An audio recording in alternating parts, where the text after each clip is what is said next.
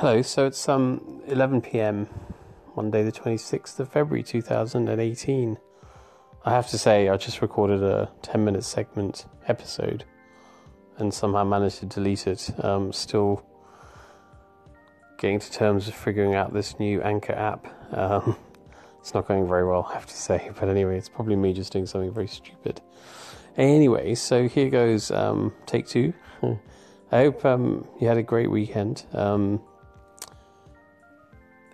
pretty much for me, this sort of weekend that seems to become a little bit of routine, which is Saturdays, kind of working until middle of the afternoon, and then going to my kung fu class, um, and then Saturday evening, kind of dinner and some time with Layla. Um, I have to say that this Saturday did I did smile because it was about midnight and I found myself, you know, sat at my computer doing some work, um, replying to a couple of emails from people that I've been in touch with about recruitment. Um, you know, and this is the thing, right? That uh, there's no one else to do that stuff, um, and it has to be done, and it's important, especially when you know people are making life choices about whether to leave current positions and come and join you, and looking for more detail and information. You know, you have to make yourself available, right? Um, it's all part of this uh, grind and hustle um, just got to do these things really. So yeah, midnight on a Saturday. Hey, what are you going to do? Um, Sunday went to the gym and to Tesco's, and then we actually went um, to watch I Tonya on Sunday evening. Uh, movie about Tonya Harding. Starting to get a little bit of um, well, last couple of Saturdays anyway to uh, you know, and round off the weekend with a movie. And uh, in my case, a soya chai latte, which I'm loving at the moment. Um, it was a good movie. I must admit, I was um, I found the violence uh, in that movie quite difficult in this, you know, the sort of domestic abuse um, scenario. Um, yeah, you know, it's very different kind of violence, isn't it, to the sort of action violence of a movie where you know, you've got gangsters and police and that sort of thing. Um, this kind of, especially men beating women, but um, obviously that's not the only uh, circumstance under which domestic abuse happens. Um, yeah, I don't. it's not something that you know. I guess I would have thought about much before, but certainly part of the wonderful um, relationship that I have with Layla is that she helps me to be more aware about things that maybe I wouldn't be, and especially when you're wrapped up in the middle of a startup and you're trying to do all this stuff, you don't necessarily have the time to have more um, a broader landscape of things, you know. So it's definitely good, but some of the statistics are, are shocking, really, when it comes to domestic abuse. And actually, I had a message from a friend of mine today who um, has broken up with her boyfriend, and uh, you know, she said that while she's sad about that, she's also happy in the sense that she's no longer in, in an abusive relationship. It really makes you wonder how many people are in such relationships that you don't even know about. And then, of course, you know, I'm talking here about physical abuse, but there's also emotional abuse, and that's something else that um, we need to be thinking about as well. So, yeah, it was a good movie. Um, I said, I didn't really know much about Tonya Harding before the movie, and obviously we don't know how much of the movie is fact fact based and all that, but um, the other domestic violence was, um, yeah, inexcusable. If you ask me, not not in the context of the movie, but people that do that to each other. Anyway, um, one of the other things actually I was thinking about today was, um, in a sort of very conventional sense, today would be described as an emotional roller coaster. Um, thankfully for me, it's a roller coaster, not, and it's not emotional. But um, you know, on the face of it, you would think it could be um, one of those days where a couple of significant things that uh, ob- objectively are setbacks, if you like, but. Um, you know, so there was somebody who has been committed to joining us at the Ralph for a very long time and even I saw her I don't know three weeks ago, um, and she was very excited about it all, etc.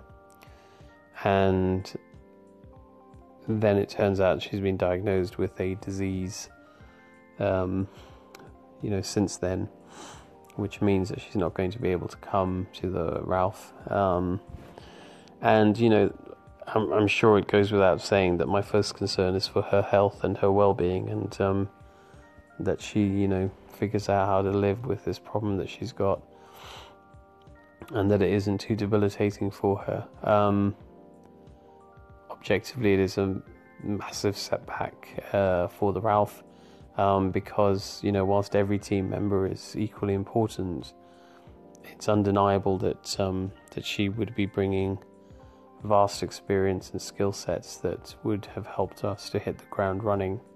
And I'm going to think about how we, you know, go about trying to replace that as best as we can. But um, yeah, you know, say so on the face of it, a big setback, but hey. Um, and then somebody else that I was hoping was going to come, somebody I've not actually know her that well, but highly personally recommended by others. Um, you know, she would love to come, but unfortunately the timing is crappy because um, she's starting a new job somewhere else very soon, and uh, so she can't come. Um, you know, so uh, these are the things that there's going to be a lot of this in the next few weeks, I'm sure. Um, but it's all part of this uh, this journey, isn't it? Really, and uh, yeah, like thankfully you know about me anyway. I'm as far as these things are concerned, um, pretty emotionally detached. Um, so I'm spared the kind of ups and downs in that regard. And, uh, you know, but I can certainly see how for people that are not, these sort of days like today would, would potentially be pretty difficult. Um, and also just you know thankfully have the ability to retain this perspective that uh, about what are the most important things in life um, speaking of perspective actually i my um, friend of one of my brothers you know he's got a young daughter two or three years old and's been diagnosed with leukemia and you know if you need some perspective then uh, that sort of thing provides it doesn't it really so um, I just wanted to um, end by talking about resistance. One of the things that um, we've talked about before in these podcasts is this whole idea of being in the moment and being a witness and an observer to your own responses. And, um, you know, part of that is about sort of saying, you know, what do I have resistance to? And, uh, trying to lose that resistance, you know. So, what is your response to a situation? And if your response is negative and, and resistance, um, then trying to lose that resistance. Now, obviously, when there are ongoing scenarios in your life, we're not talking about one moment in time, we're talking about lots of moments consecutively. Uh, and this came up because I mentioned a while ago about someone in my family who's having some personal troubles relationship wise, and you know he's obviously finding it somewhat challenging and um, yeah just this whole thing about can you learn to lose the resistance and, and, just accept what is that doesn't mean that you don't strive to change it of course it just means that you at least you accept what is you drop the resistance um, and actually by doing so you help to reduce your suffering because so much suffering is self-determined through our resistance to what's going on around us um, and happening to us, you know. Um, oh, I'm probably going to get it very wrong, but there's a quote by Viktor Frankl that says um, Between stimulus and response, there is a space. And I can't remember the rest of it, but something about the space or what you do with that space is what determines your freedom, um, something like that. But the point is, you know, so the stimulus is whatever it is, your response could be resistance and negativity, but there's a space in between in which you have the capacity to choose what kind of response you're going to have.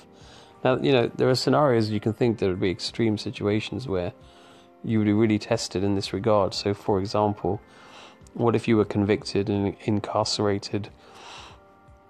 for a crime you did not commit. Um, we can debate the whole incarceration for, for so called crimes that you do commit, but let's just leave that alone. Um, so if you're incarcerated for a crime you didn't commit for a very long time, that's going to be an extreme challenge to your ability to accept what is and decide how you're going to respond, right, to a stimulus, as it were.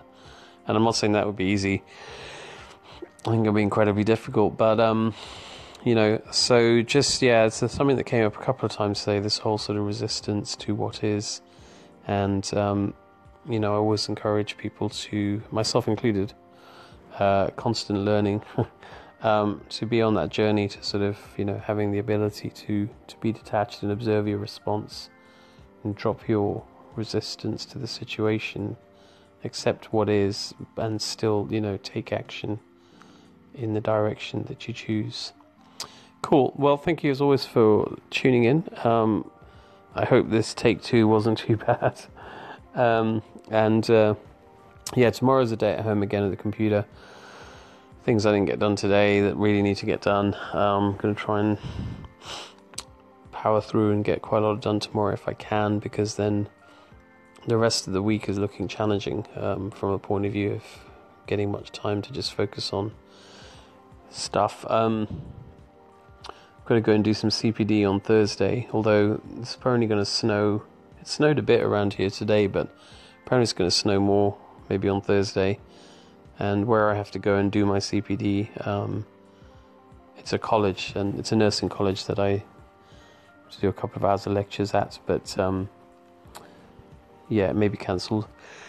And then Friday we've got team meetings, so yeah, we'll see. Uh, we'll see how it goes. But anyway, in the meantime, as always, um, take chances, be compassionate, live in a beautiful state, have a pure heart, and get your hands dirty. Cheers. Bye bye.